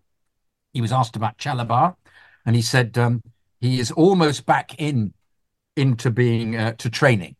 So he's very pleased that he's almost back into training, into um, uh, training with the squad, I should say. So he cl- clearly had a much bigger injury than we ever thought. I never don't even know what was wrong with him. Do we know what was wrong with Chalobah? Do we know? Not a fucking clue, mate. Because No clue. All we do is he is now in his rehabilitation phase. Yeah, he- apparently he's post rehabilitation, but they're not sure whether Now he's in his pre-training, post-rehabilitation. Pre-tra- yeah, phase. exactly, exactly. But he, it, he also his excuse was, "I don't know. I haven't been given the all clear by the by the the doctors, by the medical side." So it's almost as if he doesn't inquire until he's told. Oh, I suppose fair enough. Um, Have some fucking balls, man. interesting. Cucurella, uh, there's no mention of him at all. The press don't mention him. Mention him, and He, um, he's still in his very heavily injured phase. he must be. He must be in that. I don't even know what he did. Do you know what he did? No fucking idea. Um, um, Chukwuemeka vaguely came on in the game and actually Looked ran at good, Liverpool. actually. I liked. I, ran at yeah. Liverpool and gave gave him gave a pass to Nkunku for the goal. But um, who's so who's the other player who was our midfield who's missing who didn't um, Lavia. Labia. yeah not yeah who's been absolutely disastrous. He come on in one game and get another Got injured again. uh, injury. Yeah, but he's nowhere near anything. He's once again he's too injured. Uh, so we may have some of these players that we got for huge amounts of money may never play for us this season at all. Which is is what a revelation that is. Um, no mention of uh, of Fofana, so clearly he's still too injured. Um, uh, and as you said, uh, no, no mention of James. Well, obviously he won't be in this season at all because he's had the operation. But um, uh, Chilwell was so bad that I think you're absolutely right, Chidge. He, he still can't be fit. I mean, that was just an appalling performance. Well, he, he he was good against Middlesbrough, but I mean, you know, they they look, you know, they were they Middlesbrough, tar- weren't they- they? Yeah, but exactly, they targeted him. They knew if they hammered Chilwell that they would find. I mean, all of the goals that Liverpool scored, as far as I can remember, came down the right hand side or our left hand side. Think about it. It's not rocket Well, it science. The, the the foul went. What was it? Was it Jota that? No, it wasn't Jota. Was it? Who was it that he struggled with? That he had a fight with on, and was thrown to the floor, and, the, and VAR decided it wasn't a, a foul. When it looked to me as if he'd been scragged, and um, This Jota took Chilwell out for the goal. Yeah, yeah, exactly. it, that. yeah, yeah, yeah. But it, it, I it mean, was. that I'm, was I'm not. I'm not saying that Chilwell would have stopped it, but he was taken out. Yeah, he would have been in I mean, position. you know, it, it, it's exactly the same as Manchester City. You know, even when we had the ball and we had any momentum at all, they just they just fouled us. Um, the what's the name of that that animal they got up front who missed the penalty? Núñez. He committed three or four fouls like that. Just ignored, no booking, nothing. It's just let them get on with it. Well, they they know they can do it with impunity because they've got Yeah. hold of the refs. Yeah. Exactly what we were saying earlier on. Uh, have you have you done have you done the you've done the presser you've done both pressers right? Uh, just the one. Pre- I I didn't do the one during the. I didn't do the one the other day. I Okay, didn't right, do- right. No, I I, I looked at it. I've not. I've not done that one because, in in essence, it's a bit too ancient, isn't it? He was discussing injuries and how they were. All right. They were prepared. They were prepared. But in this instance, I've done. Uh, uh, if we, if you'd said to me do the presser, I'd have mentioned everything that he said that I said in the first I, half. I- I didn't want to uh, tread on your toes, old bean, because what I did want to do was pick out a very salient point you made, which was whinging about the fact we don't have any strikers. Because of course, what we now we now know, because we thankfully have got through the uh, the transfer window, and of course they've loaned Broja out to Fulham. Um, I have, I mean, I'm a bit conflicted about this because it'd be a bit disingenuous of me to have said as I did last week. Well, bloody Broja and Mudryk are unpickable. I, you know, I can't say that one week and then say it's outrageous that they've sold Broja because that would be hypocritical. But I'm going to say it anyway. It's outrageous that they've got rid of Broja because what is outrageous is that they've left us with, um, you know, the one the one area where we we we have not enough players is, is, is striker. I mean, you could say not enough good, but I, I think it was appalling of Poch to say, "Oh well, we've got David Washington too." Yeah. we might as well have fucking George Washington up front. what the fuck does that? What's that about? What's that supposed to be? You know, Oh, At least dear. he wouldn't lie. he would not, and he would cut down. He would fell some of those cherry tree centre backs, wouldn't he?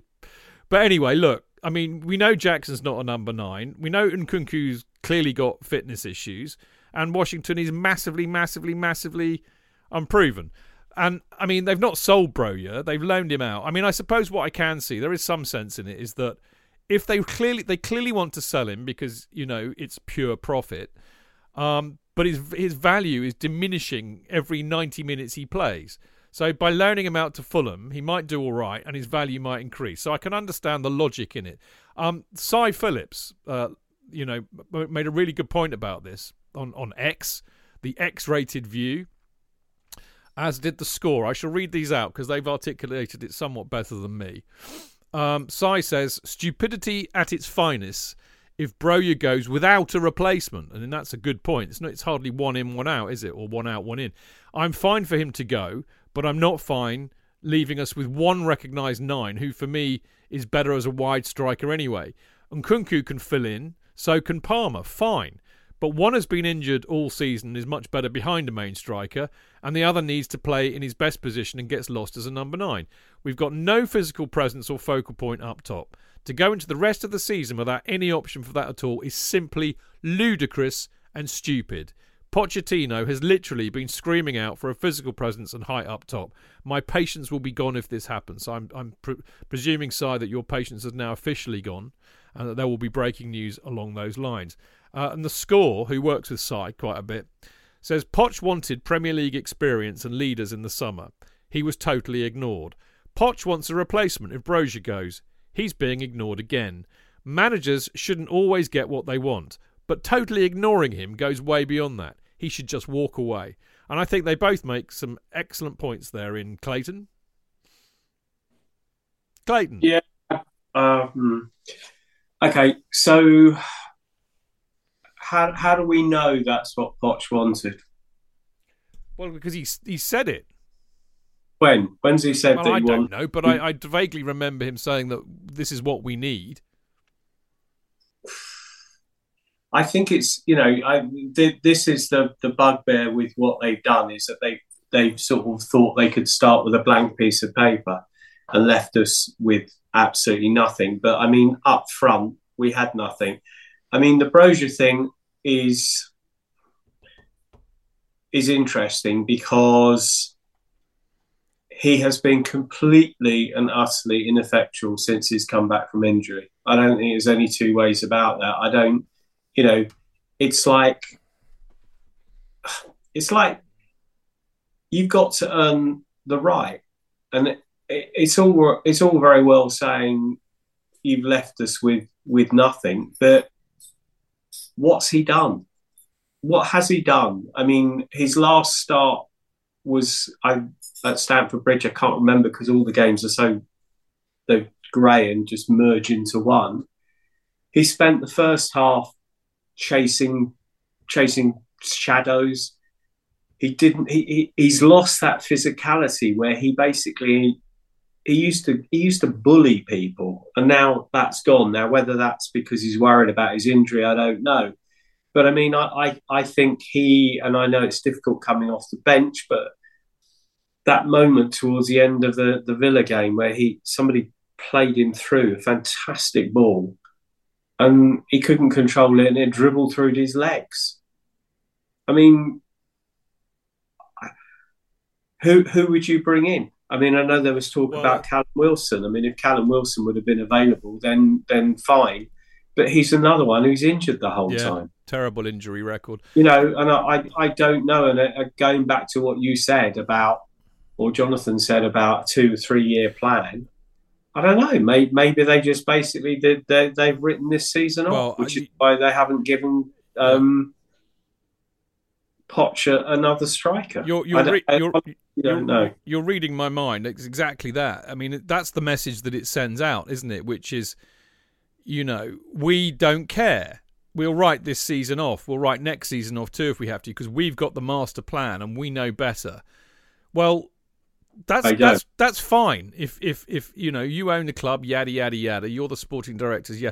But it's us that pay money to go there and get fucked off every week when it goes tits up. You know, we we don't write the season off. We don't write the games off. We go there in hope and expectation that we might actually play well and have a decent result, and and that we'll be given the tools to do that.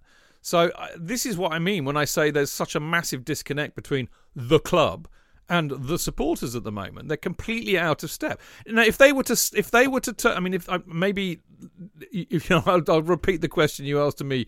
Where did they say that? But if they, because they might well have done, for all I know. But if they actually came out and said, "We don't give a shit about the next two or three years, as long as we don't get relegated. This is all about just building a team, developing a team, rebuilding a club. We're not. We don't care about whether we get into Europe or not. If we, we're just gonna look. We're we're prepared to suck it up and be fucking awful for two or three years in the hope that it will all come right. So you got to like believe us and follow us on that. If they came out and said that, would it make a difference, J.K.? I, I'm not sure it would. No, I think at least we'd we'd know where we stood, wouldn't wouldn't it? I mean, which at the moment it's it's like doing the Abramovich thing of not saying anything, but um, he was just surrounded by permanent success, so uh, so we forgave it. But uh, I don't feel that that it works if the ownership is silent, if the team is playing absolutely appallingly. Which is Tim's point, wasn't it? Yeah, absolutely, absolutely. Tim's mate's point, Jeremy. Tim's yeah. mate's point. But, yeah. but I um, I mean, I, I have to agree completely with with um. Well, I also first of all with you, Chidge, because he did say in the press conference they needed a striker. He said that early on, um, after he was really annoyed at one of the games where Bray had come on and just we hadn't nobody had scored with all the chances. So he's aware of all the chances we're making. So he did want a striker, and I can't blame him. I can't blame the club at all for getting rid of Broja, and I don't like what these this Mr. Cut and Paste Si Phillips says or what this other guy says um, that you mentioned because that means they're not really watching the games because he was hopeless, and and you could tell that that even Poch thought he was hopeless because Poch kept saying in the press conferences, um, he needs to work his head out. He needs to find out. He needs to have confidence in putting the injury behind him and working out that he can do it to play as he was before. And clearly, they ran out of patience because, uh, as as Clayton said, in some of the games he just looked. It was it was almost a complete waste of time having him playing in that position. He contributed nothing. He didn't go for the ball. He didn't run for anything. Uh, we thought there would be improvement when he got that header against Boro, was it against Preston? But I've he he he always came off looking really sorry for himself, and I think he's got whether he, the, the grin that he had on his face when he signed with holding the Fulham shirt up, perhaps he wanted to get away from all the stress involved with with being playing for Chelsea at the moment. Perhaps we will see a flowering, in which case let's get him back, you know, after six months, if that's all it's going to last. But I, I think no Poch got fed up with him. You know, it's, it's a no lose situation. He, you know, he, he wasn't doing it. And if At he all. goes somewhere, I, the, the, the, the, only thing I would say in Broja's defence is the goal that he scored against Preston. And I don't care it was against Preston. It was a brilliant cross and a brilliant header. And you have to actually, you know, this this was one of my sort of things after the midweek debacle about saying about going out and buying a striker. It's right buying a striker, but if you can't get the bloody ball to them, I mean, I know we. I, I mean, miraculously, we've got this XG thing, but I can't see that we create that much. I know that we. I know. I know that we've missed quite a lot. We don't. Chances. We don't create clear cut chances. We create half chances. Yeah. Which, if you haven't got a striker, you're not going to put away. You're not going to put away. Totally agree, mate. Okay, well, it kind of segues quite nicely into ye old Chidge's uh, team selection for ooh, Sunday. Ooh, ooh, yes, I tried to get the one under the wire. I didn't want to get you too excited, JK, because it might not be. Um, I can't help it. This is this is what I'm going for. The little blue shirts. Oh, that's so sexy, isn't it? Right. Okay. Uh, back for Chill. Well, Petrovic in goal, obviously. Back for uh, Chilwell, Silva, Disasi, Gusto. Uh, midfield three: Fernandez, Caicedo, Gallagher.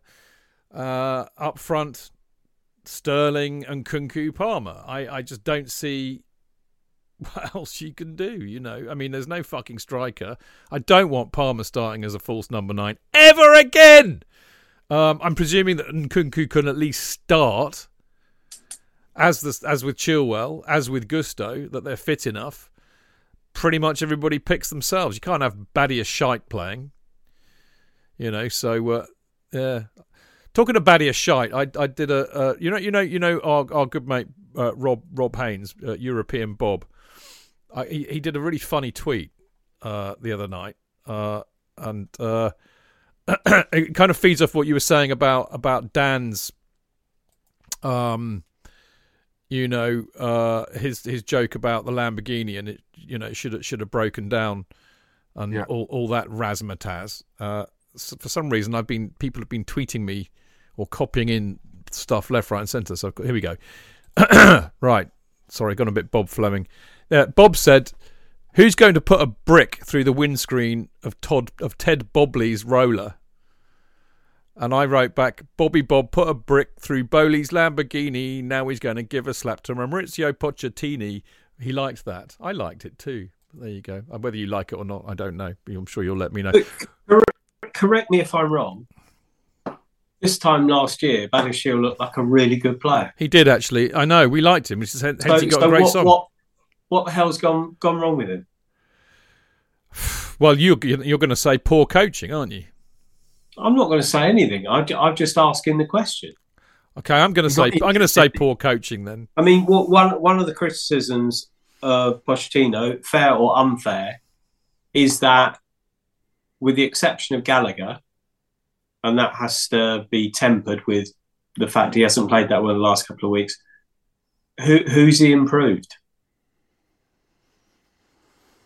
Well, Gallagher's better than last season. Palmer, obviously, we don't know, but one would say he's good. I mean, it'd be easier to say who's gone backwards.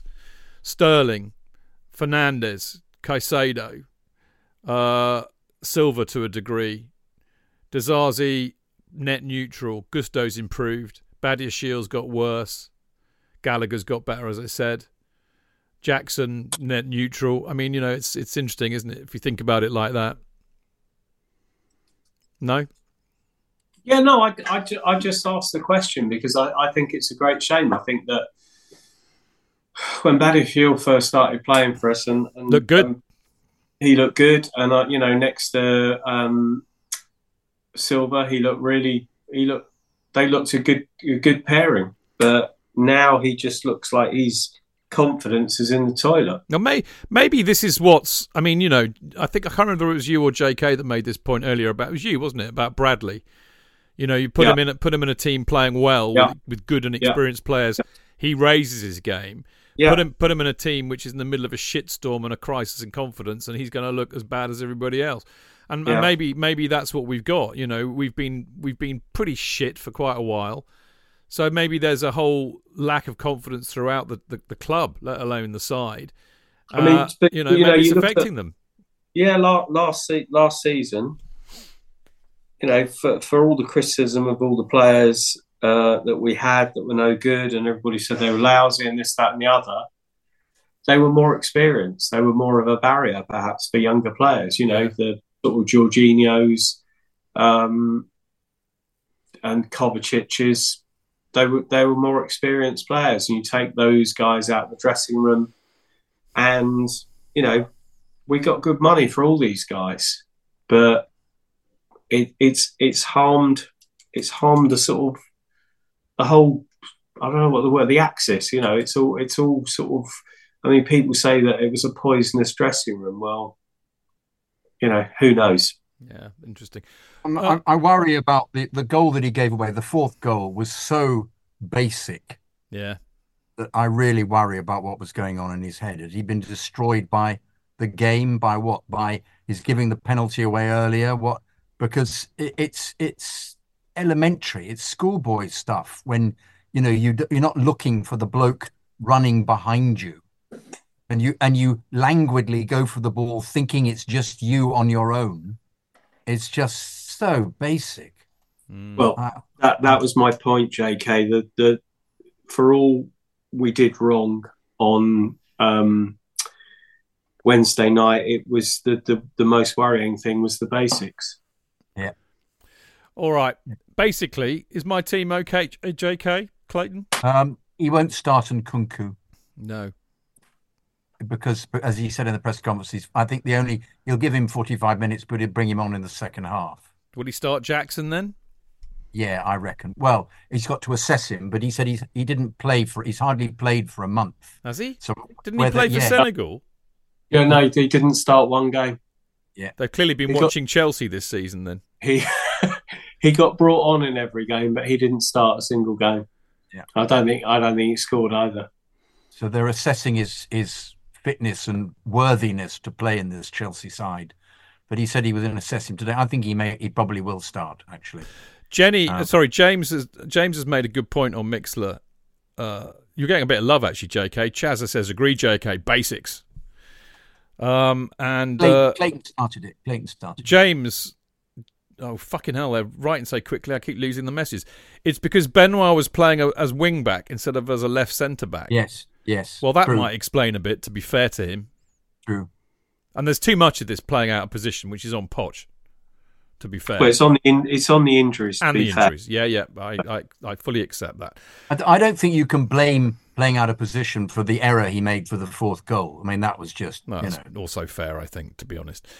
Um, so the conundrum really is who starts, who's been injured, uh, who is going to play up front, and you know, are we are we happy that the midfield uh, triumvirate are in fact the best midfielders we've got? Because Chukwuemeka, as a as we said a minute ago, he's he's he had a good little cameo against Liverpool. Actually, he looks quite a good player, I have to say. So maybe I, he, I think there's there's a chance that he might start instead of either Caicedo or Ga- or, or, or any of the three. any I one of those wouldn't be- three. any one of those three, I wouldn't be at all surprised if he started because the, the, the fact is that Wolves are one of the um, numerous anti football teams who basically just park everybody behind the ball, and we are going to have a lot of trouble, uh, I suspect, in breaking them down. Well, you say that they scored three against United the other night, and probably arguably could have should have won that game. I mean, right now, I mean they're two points behind us in eleventh, um, and as I said, that that defeat very, I mean, last bloody second for Christ's sake. Uh, then they lost 4 3 to United. It's the first time they've lost in eight competitive games, which is a run they started by beating Chelsea 2 1 on Christmas Eve. They've won five, drawn two. So they are in a. They are in a bit of form. I mean, what, what makes me chuckle about this in a very kind of gallows humorous uh, sense is that this is a mid table clash. We're 10th, they're 11th. But you know what? In spite of everything that we've said tonight about how black and shit it all is, we're still only six points off sixths. We're 12 points off fifth, which is Villa. We aren't going to finish fifth.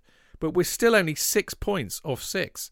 And the way that it's playing, I mean, the, the people who are above us uh, include the once mighty Man United, who are flaky as fuck, as we know. Brighton, who got dubbed 4 0 the other night. Newcastle, who were up and down, you know, more than a tart's draws. West Ham United, who are fickle as fuck. I mean, it's not inconceivable that if this, he can get a tune out of this bloody side for more than one game, six points is winning two games and them losing two games. It's not irretrievable. I still believe it. I must be mad. I need to go and see a shrink. Oh, I already do.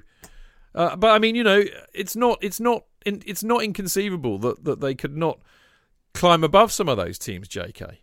It's unlikely that we'll play as badly at home because that doesn't seem to be the pattern, which I don't understand. Are they more relaxed? Uh, is it because the opposition um, don't come at us in the same way? Uh, will Wolves pay any attention to what how we've been playing recently? Will they just play the same way they normally play? And what what Poch said in the uh, in the presser was that he, looks at the last five games of every team they play against and looks for patterns so he's prepared for the Wolverhampton pattern. Um, but whether that means that they'll play any differently, I, I don't know. I mean, I'm not seeing uh, any response to an opposition whenever we watch Chelsea. We just seem to try and play exactly the same way. Um, uh, but, but um, we in the Villa game we did pass the ball more quickly, uh, and consequently we, as as even with the Nkunku goal, as you said, Chidge, we it was passed. It was uh, Chukwuemeka very quickly into the box, straight to Nkunku, quick feet through through a crowd of players into the corner. Bap. And and but indeed huge bap, which we haven't been early bap. Early bap, yeah, really early bap, and the goalkeeper consequently is unsighted. Um, I think he'll play uh, Madueke. By the way, I don't think he'll play Nkunku oh. for the. I think he'll play Sterling Madueke and um, uh, uh, and Palmer up front. I know, I know. Madueke is a is a kind of it, it, it's a it, work in progress isn't isn't the word is it it's a it's a kind of flailing youth but um is he better than Callum Hudson-Odoi no no in no way no I mean we paid we paid circa 30 million for him and sold Callum Hudson-Odoi for what four six six I think it was was it six I mean this this just goes back to what I was saying about uh, have we replaced with better. Okay. Um, no. You, you see my Callum Hudson-Odoi. I raise you Hakim Ziyech, who is still, who a, still own, of course. Exactly that. Is he better than Hakim Ziyech? No. No, no he's, he's not. not. I don't think he is. No, he's not. No, he's not. Absolutely not. Yeah. Ziyech is just a lazy fucker. That's as far as I can see. Um, because I watched him play for Morocco again the other day, and he was really excellent. well, that that was the point, wasn't it? In the World Cup, you know, you looked at him and go, "When has he ever done that in a Chelsea show?" Yeah, yeah, never. No. I mean, the guy is supremely gifted, really, really gifted player, but obviously doesn't want to be. No, I, I think I think he'll start with Jackson, and I think um, Nkunku will come on maybe after about an hour. Mm. But apart from that, and maybe uh, Chukwuemeka starting instead of one of the three, I think the defence picks itself. To be honest. Well, indeed. Indeed. Um, listen, I, I mean, I think Wolves are, are, are, not an easy. This is not an easy game. I think uh, Gary O'Neil's, uh, you know, as J.K. was saying, I mean, you know, he will set them up. He, he will have a game plan, and he will get them drilled to do that. Hopefully, they've emotionally exhausted themselves a bit by losing to United four three. Um, but it won't be easy, that's for sure. But I mean, we do have a, a supremely good uh, record against the Wolves, um, and you know we're chasing a fifth straight. We're chasing a fifth straight top flight win at home for the first time since July 2020. Uh, so you know we had. Well, you're right. We do have a bit of form at home at the moment. Um, we haven't lost. At, we haven't lost at home to Wolves which is very pertinent considering our guests uh, at the Troubadour on Sunday, more of which in a minute. We haven't uh, lost at home to Wolves since March 1979. We've won eight, drawn four. We've never lost to them in the in the Premier League. Um, They've hardly been in the Premier League, have they? Well, we've had nine matches against them at home in the Premier League. So you know, uh, yeah, it's interesting. Um, yeah, I mean the other thing about them is that they're they're fairly good at home. Wolves, you know, in that unbeaten run but they've won just one of their last six league away fixtures, drawn one, lost four, conceding at least twice in four of those games, and four of those outings were in London, where they won one and lost three. So, but they are they are hunting down a first a first league double over Chelsea, which both of you two will remember, since 1974-75, when of course we got relegated. Happy days. Um, so there we go. Um, some decent players, Chidge. That Neto's a good player, isn't he? So, so's um, the the forward Hwang Hee-chan is Wang Hee Chan, yeah. yeah. Except he's he's uh he's at the he's, Asian. He's at the Asian Cup, yeah. But of course uh, he is. Neto isn't. He scored, didn't he, against United the other night? yeah, Who's I mean, other bloke, other bloke. Cunha's very good as well. Who is Cunha? Yeah, yeah, yeah. Yeah, yep, yep, yep, yep. Uh, we haven't drawn a home league game in which we started as favourites this term. Yeah, yeah. We've won five and lost three. That's my final stats, my hot stat of the week, or Flash Scores hot stat of the week. I mean, you know, it, it, as always, as always, as always, as always, Clayton. You know, it depends on these three things. I think which Chelsea will turn up. Will we get it right tactically, and will we be up for it? I think you can absolutely nail it down to that these days. Yeah, no, I agree. And I think one thing that will be in our favour is that it is uh, sort of two o'clock rather than 12 o'clock. So people will have had a few drinks and the atmosphere should be relatively decent. And I think if we start off well, then, you know, things can only get better, as somebody once sung. Um, but if, as I perceive Wolves will just stick everybody behind, and it basically becomes one of those turgid things. Then you know we, we may get frustrated as a crowd, as a team, etc. Um, it, it's it's all about luck, really, isn't it? If we if we get a break and we we can score early on, then uh, I think we'll go on to win. Yeah, early goal makes such a difference for us, particularly whether it's for us or against us, as, as it as it proved against Liverpool. Uh, how how do you see it going, J.K.? Um, if we once again, as, as you say, Clayton, if we get the early goal, I think we'll win it. Um, uh, uh, God, who knows? I've no idea anymore. We seem to be doing okay at home. We there's no resemblance to playing away. We just lurch from in total incompetence away to actually not playing badly at home. Um, uh, I think we might win it. I think we might win 3 1. 3 1? Mm. Fucking hell, mate. Like your optimism. Well, I, I, I could say we're going to lose 4 0, but I don't think we will do that. I just don't. I don't think they'll take the the dreadful performance into the next game as they didn't, you know, the, they played against Boro and were dreadful away and then beat Fulham. You know, I, I, I can't.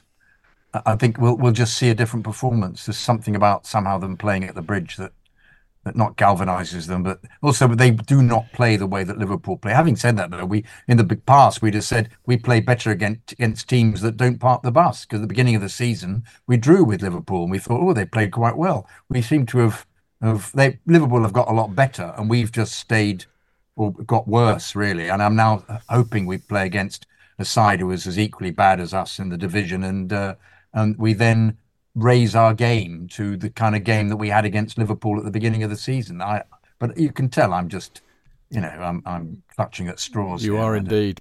I think obviously we play so much better at home because of the absolute superlative, loud, vocal, vociferous support that they get at home. It was great against Villa because It we was. played really well. It was because we played excellently in the first. I was clearly taking the piss, but you're right. No, It I know you were, it- I know you were. But at the same it- time, it's I great. Was great. it was great against Villa. You're right. It was great Yeah, against Villa. no, it was. It's how it should be. It was great. You know, yeah. I don't know. It's kind of maybe part of modern football now. I mean, I know old farts like us go on all the time saying, "Oh, you got to like support the team through thick and thin, whether they're shit or what," and just it's what it's all about. It's what supporters do. But it, it, it's not like that anymore. And, and I mean, you know, I think supporters need to to uh, they feed off what the team are doing really more these days. And when it you know, I, I don't know. I still think there are some things that are very much like the old days. If it's all shit and somebody puts in a crunching two-footed tackle, the, the crowd the crowd get up for it. They do, doesn't don't they, Clayton? You know, you, you've They, sat, they do, but it makes me laugh when you say a crunching two foot tackle because I can only ever think of Doug Rougvie's tackle on Vivan yes, exactly. um, It gets the in that- crowd up for it though, doesn't it? in that very famous game. That was uh, that was High Kerry's goal. Kerry's goal and our, and our support was a highlight, but that is a much underrated moment in that afternoon or morning as it he, was. he nearly put he nearly put Viv Anderson Oh, to my. raise Z, didn't he?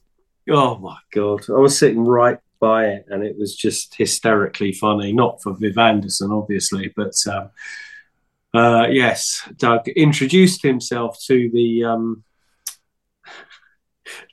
because I think we we bought him that summer, hadn't Yeah, we? we So had. like, that was his debut. He introduced himself to the fans and to Viv Anderson all at the same time. Yeah. Absolutely. No, I, I, I think that I, I, I think kickoffs times dictate what atmosphere's like. To be honest, I think you know we play at twelve o'clock and that atmosphere's dead because we shouldn't be playing at twelve o'clock. Um, but yeah, no, I've, it is something needs to happen.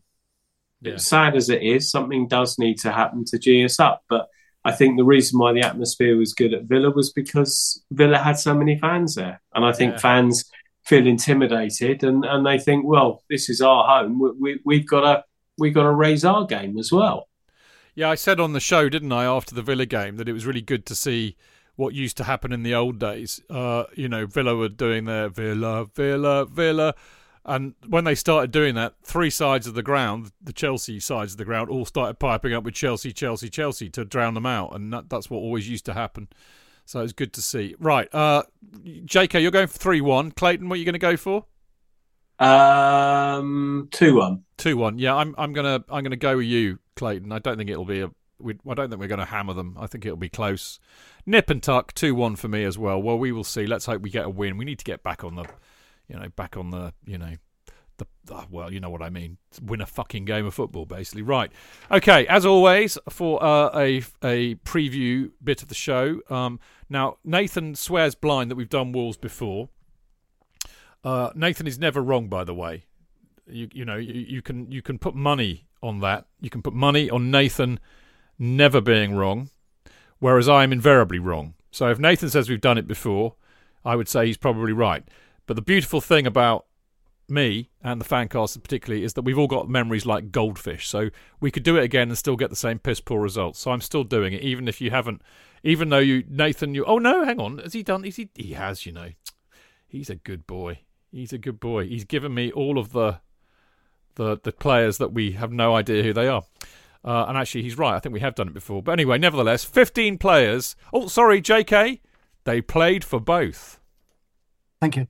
Da, da, da. They played for both. Indeed. Right. 15, 15 players have represented both Chelsea and Wolverhampton Wanderers during their careers. Uh, and they are 15 of them. Go. Mancienne, Yes. Beasant, Yes, finally, Dave Beasant makes an appearance. It's like a Uh, broken clock, isn't it? It's right twice a day. Always mention him. Diego Costa, Yes. Carlton Cole. Yes. Um, did Harley, John Harley, play for them? Nope. No, he didn't. Okay. Uh, I'll tell you one that, that John Jonathan will know because he would have seen him play, and I even I didn't see him play was Jim McCalliog. Yes. Yes. Yes, well done. Uh, Very and the other one that I can think of is uh, Jim Barron. yes, Yes. very good. Very very, good. very. Well done. Goalkeeper, of course. Yes, Of course, yes. of he only played once for us. I think I don't think he played ma- many times for them either. But He then did. he became, One He became appearance. One appearance in 1965. yeah, he, he became a coach. He he was a, a assistant manager to many people. I think. Uh, uh, buh, buh, buh. You know what? He could have worked for Dunlop up there, and he could have been a rubber baron. That's very true. Well done. If his um, name was I've- Johnny, he could have been a rubber Johnny. no, I, sorry. I've got I've got absolutely nobody else. I can't think of anybody. Are you, are you Uh, done? You out of names? Because I, th- I have to be honest. There's only really one, two that you you might get. Both of you. The others, I haven't got a Scooby. And you've got one, two, three, four, five, six. So that's not bad. So I'll give you a chance Mhm. at the other two. did, did Colin Lee play for them? I know he managed them. Nope. No, he didn't play for him. Just the manager, didn't he?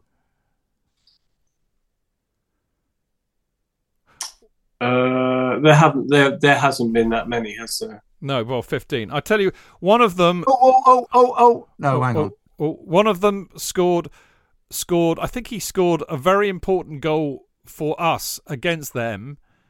Um and uh Tom, did To- Tommy Langley? yes he did. Langley. That's the he one. played for That- Wolves. Yes indeed, Clayton. Well done. When when did he play for Wolves? No idea. After he played for us. That would be my Hmm. guess. So yeah, Tommy Langley's right. So you got one more that you might get. Uh, all I can tell you, I can tell you that he was on loan from Reading in 1992, and he made two oh, appearances. Gilkes. Gilkes. Yes, fucking hell, J.K., get in there, my son. Well done. Michael Gilkes. He played for us, did he? Yeah, two appearances. On loan. I remember thinking he was going to be great because he's supposed to have this reputation of being a huge speed merchant, but he Yeah, was a yeah, I remember that as reminds well. me of Mudryk. Yep. All right, so there we go. You've got one, two, three, four, five, six, seven. You got eight of the ones that I thought you would get. I don't think you'd have a chance of the rest. They are Bill Bar- Barraclough, uh, who uh, made 81 appearances and 11 goals between 34 and 37. Uh, Ray Goddard, who had 15 appearances, one goal between 46 and 48. Uh, John Harris, uh, Oh, yeah, 306. he, he- he was in the, the the winning the league title, wasn't he, Harris? 346 uh, appearance. Sorry, 364 appearances, 14 goals between 46 and 56.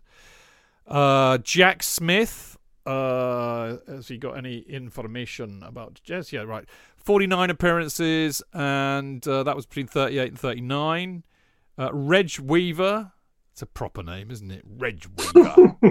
That's such a 1950s footballer's name. Reg, Reg Weaver. Weaver. Yeah. And, and, and, and, my other job is a bus conductor. Yeah. Yeah, lovely. Reg Weaver. Where's, what, there we go. 29 to 32, 20 appearances, 8 goals. What I Uh, like about these players is they they only play for a few games, and yet their goal to game ratio is is fantastic. yeah, sign him up, mate. Yeah. Right, the last one is Walter. Well, I don't know if it is the last one, actually, but Walter Akers, who was a reserve between 37 and 39. Uh, Jim McCalliog, who you mentioned, played for us between 64 and 65, 12 appearances, 3 goals, Scottish international.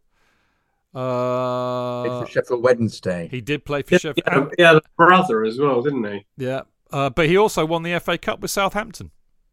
Yes, he Yeah, 76. one of them wasn't it with Ozzy Indeed. Yeah. and Uh, Rodrigues was the manager was the um, captain. Captain. Peter Rodrigues. Charlie Yeah. Livesey, I, I forgot him. 59 to 61, 42 appearances, 18 goals. And I think that is did I did I mention Ray Goddard? I think I did, didn't I? Yeah. There you go. That's it. I thought you did very well, even though we had done it before. So I, I do wonder if you remembered one or two from last time. I did. I remembered um, uh, uh, all of them from last time. Yeah, but you other clearly, than you clearly other didn't. than Gilkes. You clearly didn't. You remembered all of the current-ish ones, though. Yeah, yeah. Okay, well, fair play to you. Uh, well, there you go. That, that, my friends, is, is about it tonight. Well, I mean, actually, talking of old players, as we kind of have, uh, do not forget, people. Uh, uh, message, public service announcement, call it what you will. We have got uh, the next Chelsea Fancast presents live at the Troubadour Club on Sunday after the Wolves match. So two o'clock kickoff for the Wolves match. As soon as that finishes, get your asses down to the Troubadour Club. The doors there will open at 4 p.m. and we will be doing a Q&A, a live Q&A with none other than the fantastic Kenny Swain and the absolutely lovely Super Jock Finnieston. Um, so a 1970s double header, as they would say. Um, they were, they were. So I mean, you know, if you these two boys were absolutely uh, most of the matches. Then I, I wasn't. It was a bit before my time. I was watching watching it on a Sunday and the big match in those days.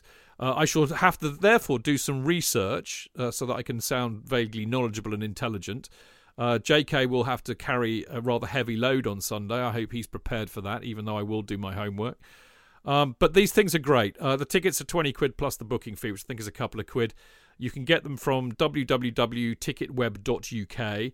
Uh, there are a few left. Um, when I say a few, I think there's about 10 or 12 tickets left, otherwise, it will sell out. So get on there now. Don't wait. Get on there now. Um, and if there are any left on the day, okay, I will I will tweet it out or Facebook it out or Instagram it out um, late on Saturday night, early Saturday morning. So you know, if you kind of say to yourself on the day of the match, well, I wasn't going to go to that, you know, bloody Chelsea fancast thing, but actually, I'm a bit pissed. We've just won the game. I could do with a few post-match beers in good company. Then, uh, if I've got a few on the door available, I will let you all know and just pop down. They're great fun. They really, really are. Uh, it's a it's a very intimate venue. Only about 50, 60 people can get in. Um, they're usually really good people, many of whom we know very well. Most of us lot will be there. So it's a really lovely way to uh, have a bit of a post-match wind down and a drink, talking to some excellent and knowledgeable gentlemen who who played for the club we all love. So get your asses down there. Right. Uh, we will be back on Monday night. Uh, well, at least JK and I will. I think we're going to be joined by Mark Meehan. I think he's on the on the list. 7:30 p.m. Looking back at the match against Villa. No, not Villa. That was last week. Looking back at the match against Wolves. Duh. And I know why I got confused because, of course, we'll also be previewing Wednesday night's FA Cup replay against Villa. So there we go. Um, there have been quite a few emails that have come in since the Liverpool defeat. JK, you will not be surprised. So there will be a need for a in off the post show rather soon. I feel. Um, if you want to send us an email. Uh, about anything you want, really, um, but n- nearly always about Chelsea. The email address is chelseafancast at gmail.com. And you can follow the show on all the social media at Chelsea Fancast. Me at Stamford Chidge, Jonathan at Jonathan Kydd, and Clayton at Goalie59. Clayton, delightful to see you. Even more delightful that you remembered this time. Yes, no. Well, I I did actually remember the last time as well. So um, Oh, that's you know, very true. Very You're quite true. you're you're quite right, and and you should mercilessly mock me until until you feel it's no longer relevant. Yeah, no, it's good fun, very cathartic. Yeah, lovely to see you. Shame, shame I won't see you uh, on at the Troubadour, but uh, you know, enjoy yourself at Kings Meadow afterwards. I will. And uh, I will wave to you uh, from Gate 17 on Saturday lunchtime. Cool. Lovely Look forward stuff. to it. If there's time, I might even wander down and say hello and annoy your mates who are trying to sit down. That's fair enough. Uh, JK, always a pleasure to see you, my friend. Fantastic fan bite this week. Really enjoyed it. Gave us a real chuckle. Uh, and uh, I'll see see thee on Monday night. Yeah, see thee then, pal. Thank you. I'll see you Right. then. But as we know, it is easier to be um, funnier when the team are awful. So uh, Yes, we up Uh, our game when they down tools, basically, don't we? we do. Yeah, it's always always been the way. It's the way of the fan cast. You know, it's the it's, it's like, like the it's the fan cast way, like the the West Ham way. You know, when they're shit, we're brilliant. When they're brilliant, we're shit. Something like that. I don't know. Anyway, not for us to judge. Great to see you both as always. Lovely to see some people in Mixlr. Thank you for listening. See you on Monday. Until then, keep it blue, keep it carefree, keep it Chelsea. Oh, Chelsea!